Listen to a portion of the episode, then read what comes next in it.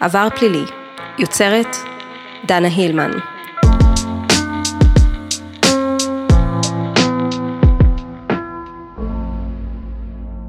כשסיימתי לדבר עם טל, שם בדוי, בשעת לילה מאוחרת, עלתה בראשי דמותה של רוזמרי, ההריונית השברירית למראה מסרט האימה, תינוקה של רוזמרי. הקול הרועד, המהוסס, ההריונית שכלפי חוץ כולם כביכול דואגים לה, אך בפועל מתמרנים אותה ורומסים אותה, והיא שבוטחת, ולאט לאט מבינה את הסיטואציה, ומתמודדת מולה לבדה. הפקעת השליטה על גופה שלה, הבגידה בידי האנשים שכל תפקידם היה לדאוג לה. וכן, במידה מסוימת גם המראה החיצוני. כל אלו הזכירו לי מאוד את הדמות רוזמרי בגילומה של מיה פרו. אלא שלא מדובר בסרט אימה. זו מציאות, שבה יולדות רבות נפגעות מאלימות מילדותית. תופעה כמעט ולא מדוברת.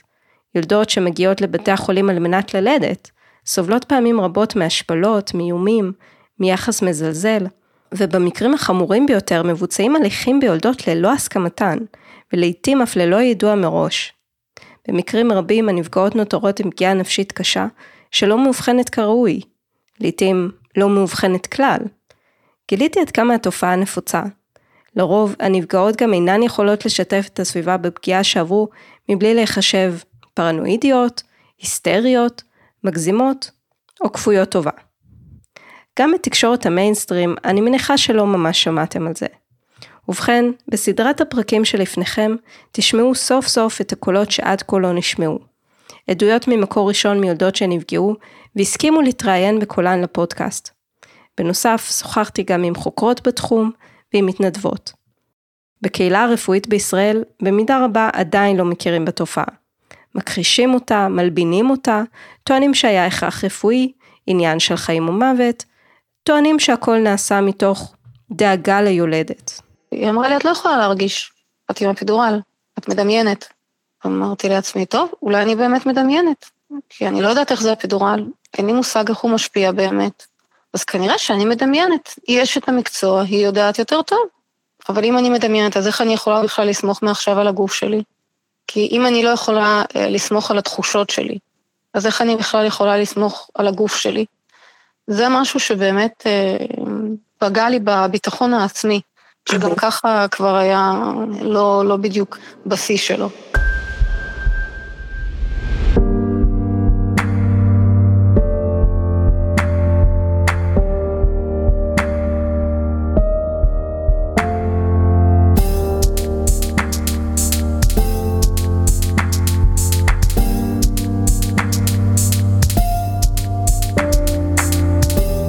טל, עורכת דין במקצועה, הייתה בהריונה הראשון.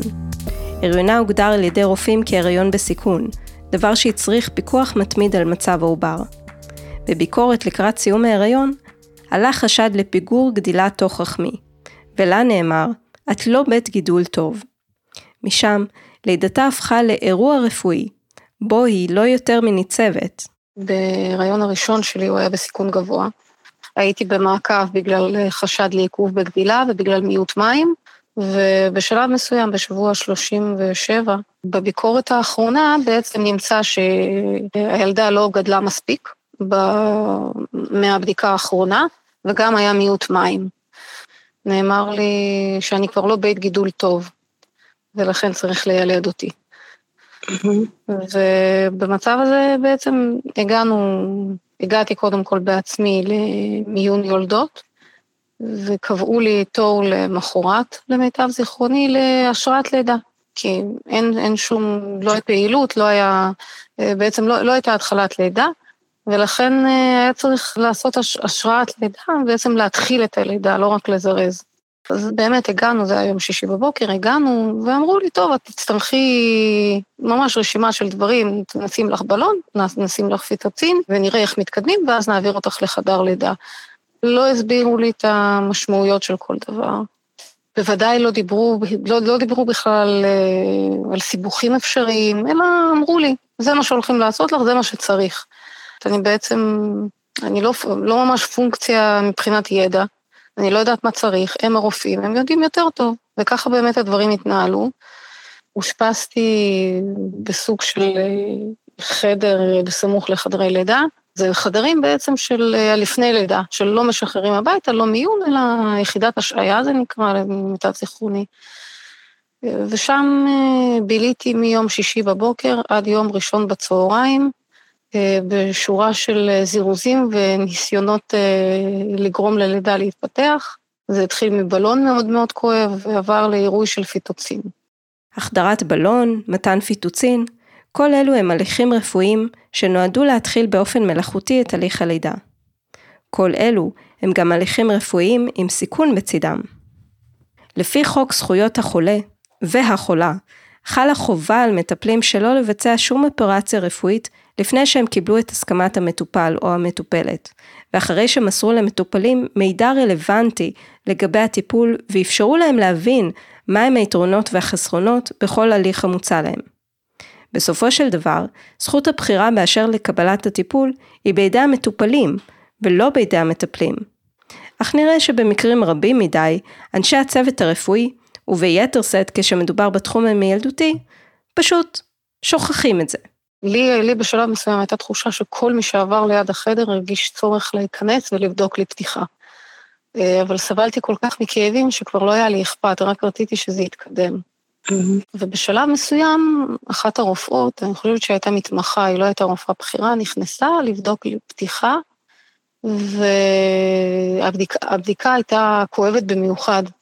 וגם אחרי הבדיקה ראיתי שכל הכפפה שלה הייתה בדם. ואני זוכרת, אה, יש לי סף כאב גבוה, זה לא שצעקתי או משהו כזה, אבל שאלתי אותה, תגידי, זה אמור להיות ככה? זה אמור לכאוב כל כך, וזה אמור להיות כל כך הרבה דם? אז היא אמרה לי כדרך אגב, אה, זה לא, לא, לא רק בדקתי לך פתיחה, גם על הדרך עשיתי לך stripping. מה שהרופאה ביצעה ללא יידוע מראש וללא קבלת הסכמה, וגרם לדימום הפתאומי, הוא stripping, הפרדת קרומי שק ההיריון מחלל הרחם. זה מתחיל בדיוק כמו בדיקת פתיחה של צוואר הרחם, אלא שאז, כשאצבעות הרופאה כבר היו בפנים, היא ביצעה פעולה באמצעות ידה כדי לנתק את הקרומים מדפנות צוואר הרחם. מדובר בפעולה שכרוכה פעמים רבות בכאב חריג, דימום, ויש גם סיכונים להליך הזה. כשכל זה נעשה ללא קבלת הסכמה מדעת, זו אלימות לכל דבר, אבל לא ב setting המוכר והידוע של אלימות, לא ברחוב, לא בכביש, לא במגרש כדורגל. כאן האלימות אמנם מורגשת מאוד, אבל לא נראית. והרופאים, אלה שאמורים לטפל בנו, הם אלו שבמקרים האלה פועלים באלימות. אמרתי לה, מה זה? לא, זה כדי לנסות לזרז אותך. ובזה הדיון נגמר. לא, גם אני בעצמי לא התעכבתי על זה, כי שוב, זה איזושהי הנחה שהרופאים יודעים מה, מה לעשות. הרבה בדיעבד הבנתי שזה משהו שהוא לא, שזו לא, לא התנהלות שצריכה להיות. לאחר מכן גם כשנכנע, כשבסופו של דבר העבירו אותי לחדר לידה, די אילצו אותי לקחת את הפידורל, אז עשו לי הפידורל. Mm-hmm. שוב, שאלו אותי, את רוצה? כי את, זה לא היה בדיוק שאלה, זה, את, את רוצה הפידורל? כי אחרת את לא תלדי. את לא תוכלי ללדת בלי הפידורל, כי לא יהיה לך בעצם כוח לדחוף, ולא יהיה לך כוח לשתף פעולה, כי את מותשת. אני מההתחלה לא רציתי אפידורל, אבל מצד שני גם לא... זה, זה היה מצב שהייתי צריכה את האפידורל הזה כדי להתקדם, אבל כל הגישה הייתה של... לא באמת שואלים אותי אם אני רוצה או לא, זה לא באמת שמעמידים בפניי אופציות. זה היה... את, את, את צריכה את זה, נכון שאת מסכימה? כי ככה צריך. עכשיו, אין, באמת שגם אם, גם אם היו מסבירים לי את כל הסיבוכים ואת כל, ה, את כל התופעות לוואי האפשריות, הייתי מסכימה, אבל אף אחד לא טרח לנהל איתי שום דיון על זה. רק בדיעבד ככה, הידיעה ככה נחתה עליי וההבנה של מה היה שם. אחר כך עברתי אה, פקיעת אה, מי שפיר. כי המים לא ירדו, ניסו לזרז, האפידורל עצר לחלוטין את הצירים, לפחות לפי המוניטור, אני כבר לא הרגשתי אותם, כי הייתי עם, ה... עם האפידורל, ועשו לי גם פקיעת קרומים, אה, כדי, על מנת אה, שירדו המים ולנסות אה, לזרז. גם כאן, שאלו אותי, אמרו לי, את צריכה זה, ובואי נעשה לך. בסדר? בסדר, בואו בוא נעשה. אף אחד לא הסביר לי שזה יכול להיות, אה, יכול להוות איזשהו סיכון, שזה יכול אה, לגרום, מה שבדיעבד גיליתי, לצניחת חבל טבור במידה והראש עדיין לא, לא התברג מספיק טוב. זאת אומרת, זה לא היה, לא היה באמת איזשהו הסבר, ולא, אלא, נכון שאת מסכימה, כן, יופי, אז בואי נמשיך. והם יוצאים מתוך נקודת הנחה שאני צריכה להסכים רק מעצם העובדה שהם אומרים שצריך. אה, בלי, בלי הצורך של להסביר למה צריך את זה, באמת להסביר לעומק, אה, חוץ מאיזושהי כותרת של ככה צריך כדי לקדם.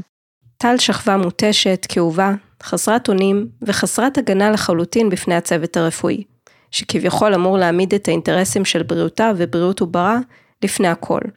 לפני הלידה, טל לא תכננה להשתמש באפידורל. כן למשל ידעתי שאני לא רוצה אפידורל כשהגעתי, כי פחדתי מהסיבוכים. בגלל שאני מודעת לכל ה... גם התביעות רשלנות שיש אה, בתחום המילדותי. אני נחשפתי אליהם מתוקף העבודה, מתוקף אה, ההשתלמויות המקצועיות שהייתי במשפטים אה, בתחום של המסקי גוף. אמנם הייתי עורכת דין מאוד מאוד צעירה, אבל כן נחשפתי לזה. זה התחום הכי, שיש בו הכי, הכי הרבה לדעתי תביעות על רשלנות, התחום של המילדות והגינקולוגיה. אז ידעתי שהפידורל זה לא, זה לא איזה זריקה לא מזיקה, אלא שיכולות להיות לזה באמת אה, תופעות לוואי ויכולים להיות סיבוכים. למרות החשש שנוצר אצל טל בעקבות חשיפה למקרים קשים במסגרת תפקידה כעורכת דין, ולמרות חוסר רצונה באפידורל, זה פשוט, את צריכה אפידורל, בסדר? אז אני מביא, מביאה את המרדים, אני מזמינה אותו, בסדר? כן, בסדר. כאילו, אין, אין לי ברירה. את אומרת לי שאני לא אוכל ללדת אחרת, שלא יהיה לי כוח ללדת, שאני לא אוכל לשתף פעולה בלידה. אז איזו ברירה כבר נשארת לי? אז כן, בואי תזמיני את המרדים, כי אני, אני חלילה לא רוצה להזיק לתינוקת שלי, אני לא רוצה לעכב את הלידה, אני לא רוצה, אז אה, אין לי ממש ברירה, נכון? אז כן, תזמיני את המרדים. זה, זה המצב, זאת הסיטואציה, ואת חייבת לשכב כי את מחוברת למוניטור, אה, בגלל, בדיעבד, שוב, אה, בגלל שזה יכול לגרום למצוקה עוברית. אף אחד לא הסביר לי שפיטרצין עלול לגרום למצוקה עוברית. באמת שהייתי כל כך כאובה וכל כך מותשת, שזה היה כבר, תעשו מה שאתם רוצים בערך, אוקיי. בראש, את יודעת, רק... אה, אני, אני, אני רוצה ללדת. בשלב הזה, טל כבר הספיקה לעבור stripping כואב ללא התראה, ובוודאי ללא הסכמה מדעת, מתן פיטוצין ללא הסברים על ההשלכות, איומים ולחץ פסיכולוגי מצד הצוות. האפידורל שקיבלה אמנם שכיח את הכאב הפיזי, אך לא את הטראומה הנפשית שנוצרה בדיוק ברגעים האלה. בהמשך, מה, ש... מה שיותר נחרט ככה בזיכרוני, שאחרי כל זה, אחרי הפקיעת מים, ואחרי האפידורל, ושהכניס אותי באמת לאיזשהו אה, ערפול חושים כזה, אה, הרגשתי כמו מתחת למים. כל, כל החושים היו נורא כהים. ובשלב מסוים התחלתי להרגיש אה, דחף ללכת לשירותים. כאילו שיש לי יציאה. ואמרתי את זה למיילדת שהייתה בחדר באותו זמן. היא חזרה, היא, היא יצאה, חזרה, היא לא הייתה כל הזמן כמובן בחדר לידה, זה שעות. ואמרתי לה, תקשיבי, אני מרגישה שאני צריכה ללכת לשירותים. היא אמרה לי, את לא יכולה להרגיש, את עם אפידורל, את מדמיינת. אמרתי לעצמי, טוב, אולי אני באמת מדמיינת, כי אני לא יודעת איך זה אפידורל, אין לי מושג איך הוא משפיע באמת. אז כנראה שאני מדמיינת. היא אשת המקצוע, היא יודעת יותר טוב. אה, אבל אם אני מדמיינת, אז איך אני יכולה בכלל לסמוך מעכשיו על הגוף שלי? כי אם אני לא יכולה אה, לסמוך על התחושות שלי, אז איך אני בכלל יכולה לסמוך על הגוף שלי? זה משהו שבאמת אה, איכשהו פגע לי בביטחון העצמי, שגם ככה כבר היה לא, לא בדיוק בשיא שלו. כמה נוראי זה לומר ליולדת, את מדמיינת, להתעלם מדבריה, להשתיק אותה, לגרום ליולדת לפקפק בתחושות שלה, בגוף שלה? הרי זה מנוגד לחלוטין לתפקיד הבסיסי של צוותים רפואיים, שהוא לתמוך בלידה, לתמוך ביולדת. הלידה מתרחשת בגוף היולדת, ולא בגופם של אנשי הצוות המילדותי, מוכשרים ומלומדים ככל שיהיו. וחוץ מזה, אתם יכולים לדמיין מצב כזה שבו למטופל גבר אומרים אתה מדמיין? אני, משום מה, לא מצליחה לדמיין מצב כזה. התעצבנתי והתרגזתי ומילאתי לי אמבט קצף. נכנסתי ושקעתי לאט בחום העוטף, עד שרק הראש שלי היה מחוץ למים. ואז הכנסתי גם את הראש, ועליתי מהר בחזרה. ואז הכנסתי שוב את הראש, והפעם השתהיתי. זה הרגיש נעים בהתחלה, שקט ושלב, רק אני עם עצמי. ההמולה שבחוץ לא יכולה להיכנס. אולי מישהו צורח שם בחוץ, אבל אני לא שומעת. אבל אז התגנבה המחשבה הזו שגם אותי לא ישמעו אם אצרח עכשיו מתחת למים. ידעתי שאני בשליטה על המצב ויכולה בכל שנייה לעלות למעלה ולקחת אוויר, אבל לכמה שניות, שנראו לי כמו נצח, החלטתי להישאר שם בעמימות הזו. וחשבתי על כמה זה מפחיד להיות מתחת למים ללא יכולת לעלות, וכשאף אחד לא שומע. בגלל שהלידה לא התקדמה ולא היו צירים במוניטור, אז הזמינו רופא בכיר כדי להכניס מוניטור פנימי. אגב, גם פה לא הסבירו לי מה זה מוניטור פנימי, אני רק אחר כך גיליתי שזה, אני חשבתי שפשוט מכניסים אה, חיישנים לתוך, ה, לתוך צוואר הרחם. הסתבר שזה משהו שמחברים לראש של התינוק. וואו. אה, וזה לא משהו שהוסבר לי בכלל. ואז אומרים לי, טוב, את עכשיו, זהו, עכשיו את בלידה. זה משהו שהוא מאוד מלאכותי. וזה גם השלב שהאפידורל נגמר ואף אחד לא חידש אותו. אז מצאתי את עצמי יולדת בעצם עם כל ההגבלות של האפידורל, שזה אומר בלי יכולת לזוז, באמת. Uh-huh. כשאת חייבת לשכב במיטה, אבל עם כל הכאבים של, האפידור... של ללדת בלי אפידורל. זה היה ארוך לפי מה שאני זוכרת, זה היה שלב ארוך של לחיצות. בסופו של דבר היא נולדה. היא הייתה סגולה. האב גם שלה היה תקין, אבל הייתה סגולה, ואני זוכרת שהראש שלה היה מאוד מוערך, בגלל שכנראה היא בילתה המון זמן בתעלת הלידה. וגם אז חשבתי שזה לא משהו שאני, זו לידה ראשונה, לא משהו שהייתי מודעת אליו, לא משהו שראיתי. ובדיעבד גם הבנתי שיכול להיות שהייתי צריכה להתחיל ללדת מוקדם יותר ולדחוף מוקדם יותר, אה, אבל לא ידעתי, כי המטה לא, בדק, לא בדקה אותי, לא הדריכו אותי, גם לא ידעו, כי אף אחד לא טרח לבדוק אותי כשאמרתי שאני מרגישה משהו. וכנראה מה שהרגשתי זה הייתה ההתחלה של הצירי לחץ. ואת זה כבר גיליתי מהלידות הבאות, ככה מרגישים צירי לחץ. אבל אף אחד לא הדריך אותי בזמן אמת, אף אחד לא אמר לי שום דבר. אה, גם פסלו את מה שאני כן אמרתי, ולא אמרו לי, אה, או, הנה, יכול להיות שבעצם את מתקדמת, בואי נבדוק אותך. וזה הוציא אותי בתחושה, כל הלידה הזאת הוציאה אותי בתחושה מאוד מאוד אה, קשה, של אה, שהגוף שלי הוא בעצם לא, לא באמת היה ברשותי. שאף אחד גם לא הקשיב לי. אז uh, הייתי מאוד, זה גרם לי לאיזשהו חוסר ביטחון בגוף שלי ובמה שאני יכולה או לא יכולה לעשות. הממסד הרפואי, למרות ההתקדמות המטאורית בידע ובטכנולוגיה, עדיין תקוע בעבר במידה רבה כשזה מגיע ליחס לנשים.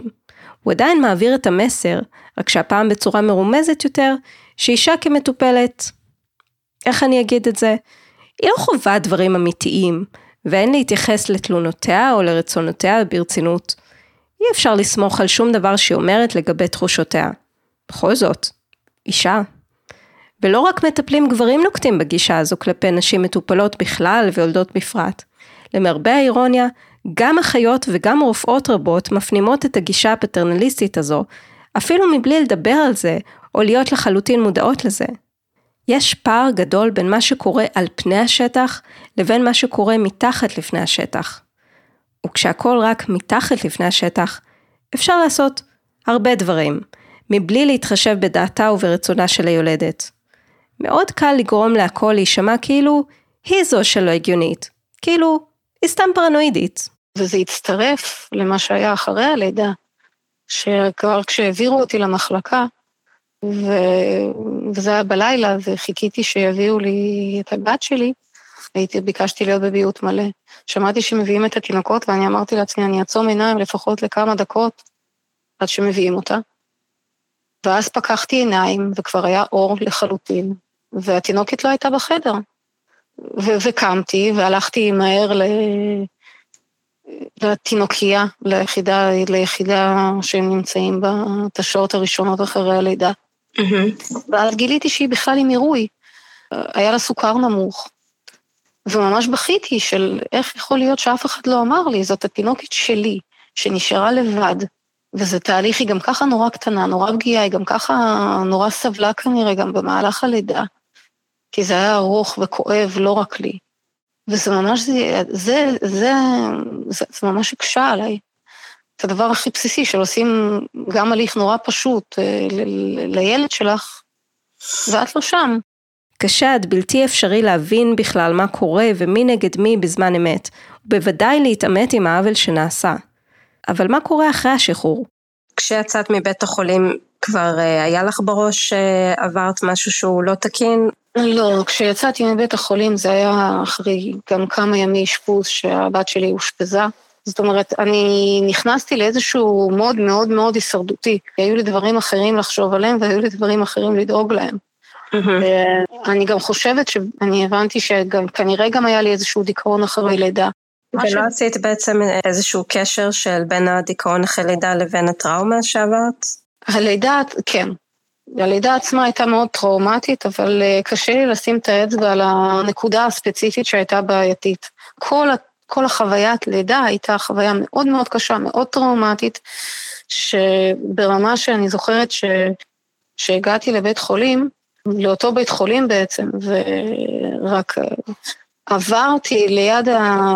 במסדרון, איפה שהייתי, איפה שהייתי אז, אני פשוט התחלתי לבכות. כי את יודעת, זה חוויות שחוזרות אלייך אה, בדיעבד, אחרי שאת כבר מתחילה קצת להקל.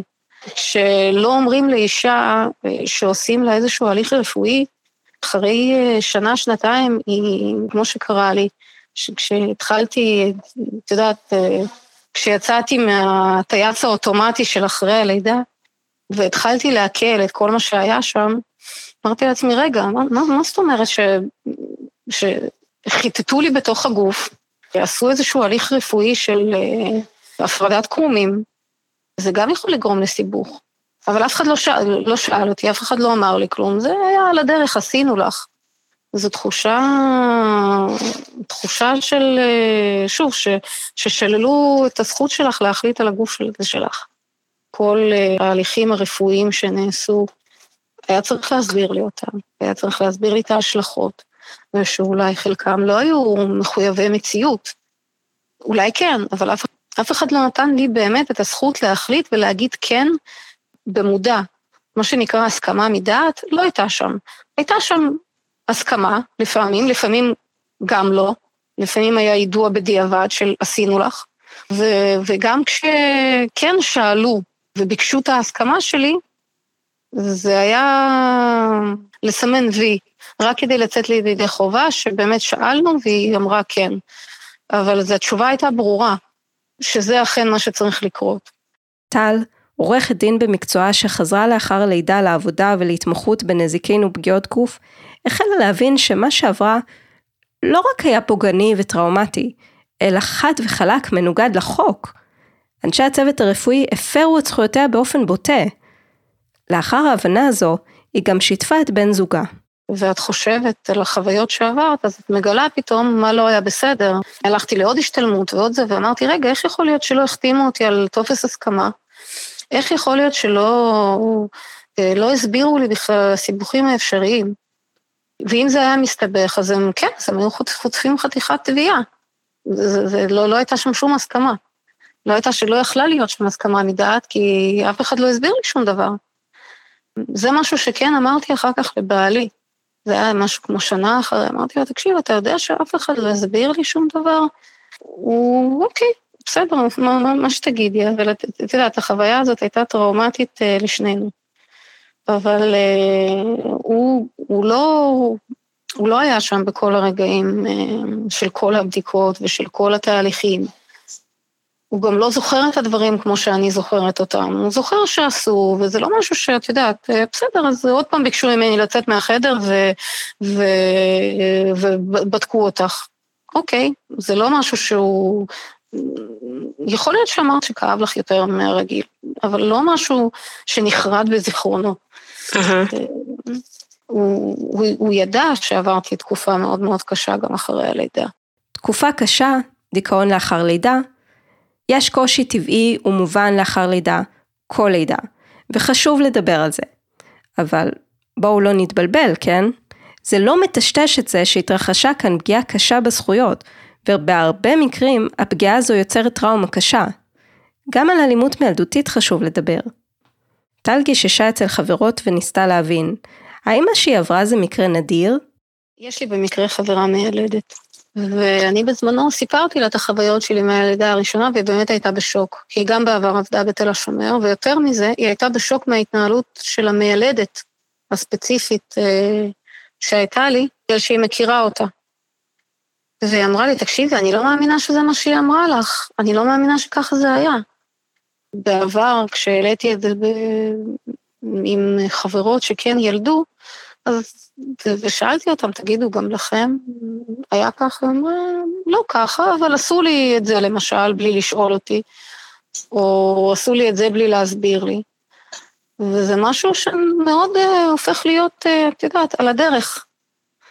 שהרבה נשים גם לא מייחסות לזה, לזה איזשהו משקל רב וחשיבות. כשאומרים אלימות מילדותית, ושואלים אישה, עברת אלימות מילדותית? הרוב המוחלט יגידו לך, לא, מה פתאום? אני לא עברתי שום דבר כזה.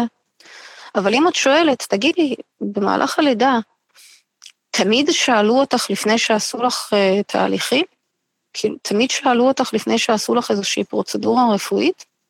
האם תמיד הסבירו לך מה הולכים לעשות ולמה? או שפשוט אמרו לך, אנחנו הולכים לעשות? ואז פתאום את מתחילה לגלות שכמעט כל אישה שנייה עוברת משהו שהוא יותר מובהק, פחות מובהק, בתחום האפור של כל החוויה הזאת. וזה מאוד מכעיס אותי, כי אנשים מנסים להקטין את זה. חלפו כמה שנים, ולפתע, כותרת של ידיעה באתר חדשות תפסה את תשומת ליבה של טל. זו הייתה כתבה על... אלימות מילדותית, שזה שם נורא, נורא, נורא כבד ומאוד אה, מרתיע, שכולל בתוכו את כל, ה, את כל החוויות האלה שנשים עוברות אה, במהלך, במהלך הלידה. של הליכים שנעשים ללא הסכמה, ללא הסבר מספק, לפעמים גם בלי בכלל להגיד שעושים אותם. וזה היווה גם איזשהו טריגר עבורי לפתוח את זה, כי זה משהו שכן סחבתי בתוכי הרבה זמן. החלטתי להעלות פוסט על החוויות שלי. טל כתבה פוסט על החוויה שעברה, שבתוך יום צבר אלפי לייקים ותגובות. שיתופים לא, היות ומדובר בקבוצה סגורה לנשים בלבד, מרחב בטוח לנשים לשתף מבלי להיתקל בשיפוטיות ובהאשמת קורבן. טל קיבלה סוף סוף תמיכה וקבלה, וראתה שהיא ממש לא היחידה שעברה את זה. והיום, שנים אחרי שעברה את זה, יש לזה שם. אלימות מילדותית. תגובת משרד הבריאות השירות הרפואי במדינת ישראל, לחולים בכלל ולעודות בפרט, הינו בסטנדרט גבוה ואנו פועלים באופן קבוע לשיפורו, גם בהיבט היחס במהלך של בדיקה וטיפול בנשים. לעתים לא קרובות יש חריגות מהיחס הנאות במהלך הטיפול. ככל שיש עדויות לכך, המעורבים בדבר מזומנים לבירור וטיפול משמעתי על פי הצורך. בנוסף, המשרד יזם הקמת צוות משותף להסתדרות הרפואית ולמועצות הלאומיות לבריאות האישה ולרפואת נשים, גנטיקה, וזאת על מנת לבחון דרכים נוספות לשיפור חוויית הטיפול של הנשים. ככל שיש בידיכם תלונות הנוגעות לאירועים ספציפיים, יש להעבירם לנציבות התלונות למקצועות רפואיים כדי שאלו ייבחנו כנדרש. אני דנה הילמן, יוצרת וכותבת עבר פלילי. תודה רבה לטל, שם בדוי, ראשונה שהסכימה להיחשף בקולה ולספר על מה שעברה. אם גם אתן נפגעתן מאלימות מילדותית, ניתן לפנות אליי ואנסה להפנות אתכן לגורמים שיוכלו לסייע נפשית, משפטית או בכל דרך אחרת שתרצו, כמובן תוך שמירה על פרטיותכן. ודאו שאתם רשומים לפודקאסט על ידי כפתור ה subscribe. אם אהבתם את הפרק ואתם נהנים מהפודקאסט, תנו לו דירוג של חמישה כוכבים ורשמו מספר מילים ב Apple review או באפליקציה דרכה אתם מאזינים כרגע. ספרו לחברים על הפודקאסט ואמרו להם להירשם. את עבר פלילי ניתן למצוא ב Apple Podcast, Spotify, Castbox, Podcast Addict ובכל אפליקציה מוכרת להאזנה לפודקאסטים. אתם יכולים לתמוך בפודקאסט על ידי הפיכה לפטרונים. החטיפו מבט בעמוד הפטריון, לינק אליו תמצאו בהערות הפרק. תודה רבה לחיים שוורץ ולארז טאקו על תמיכתם. הפרק יהיה זמין גם באתר הבית. תוכלו למצוא שם את טקסט הפרק וחומרים בלעדיים. כתובתו היא עבר פלילי, עבר AVAR, מקף אמצעי פלילי, PLYLY, נקודה קום. עבר פלילי, נקודה קום. באתר תמצאו את כל הפרקים, גם להאזנה וגם לקריאה, ומעבר לזה רשומות נוספות, והרבה תוכן נוסף שפשוט אין לי איך להכניס לפרקים. מה חשבתם על הפרק? אני רוצה לשמוע את הפידבקים שלכם. הדרך הכי טובה להצטרף לשיחה היא על ידי הצטרפות לקבוצה שלנו. חפשו בפייסבוק עבר פלילי, מדברים על פשע אמיתי. אנחנו נשתמע בפרק הבא, בתיק הפשע הבא. ועד אז, המשך יום צודק לכם.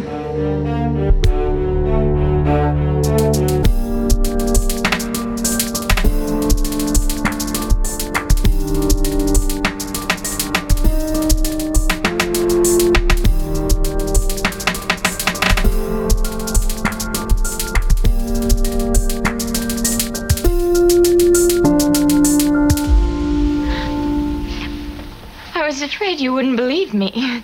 I don't believe in witchcraft, but there are plenty of maniacs and crazy people in this city.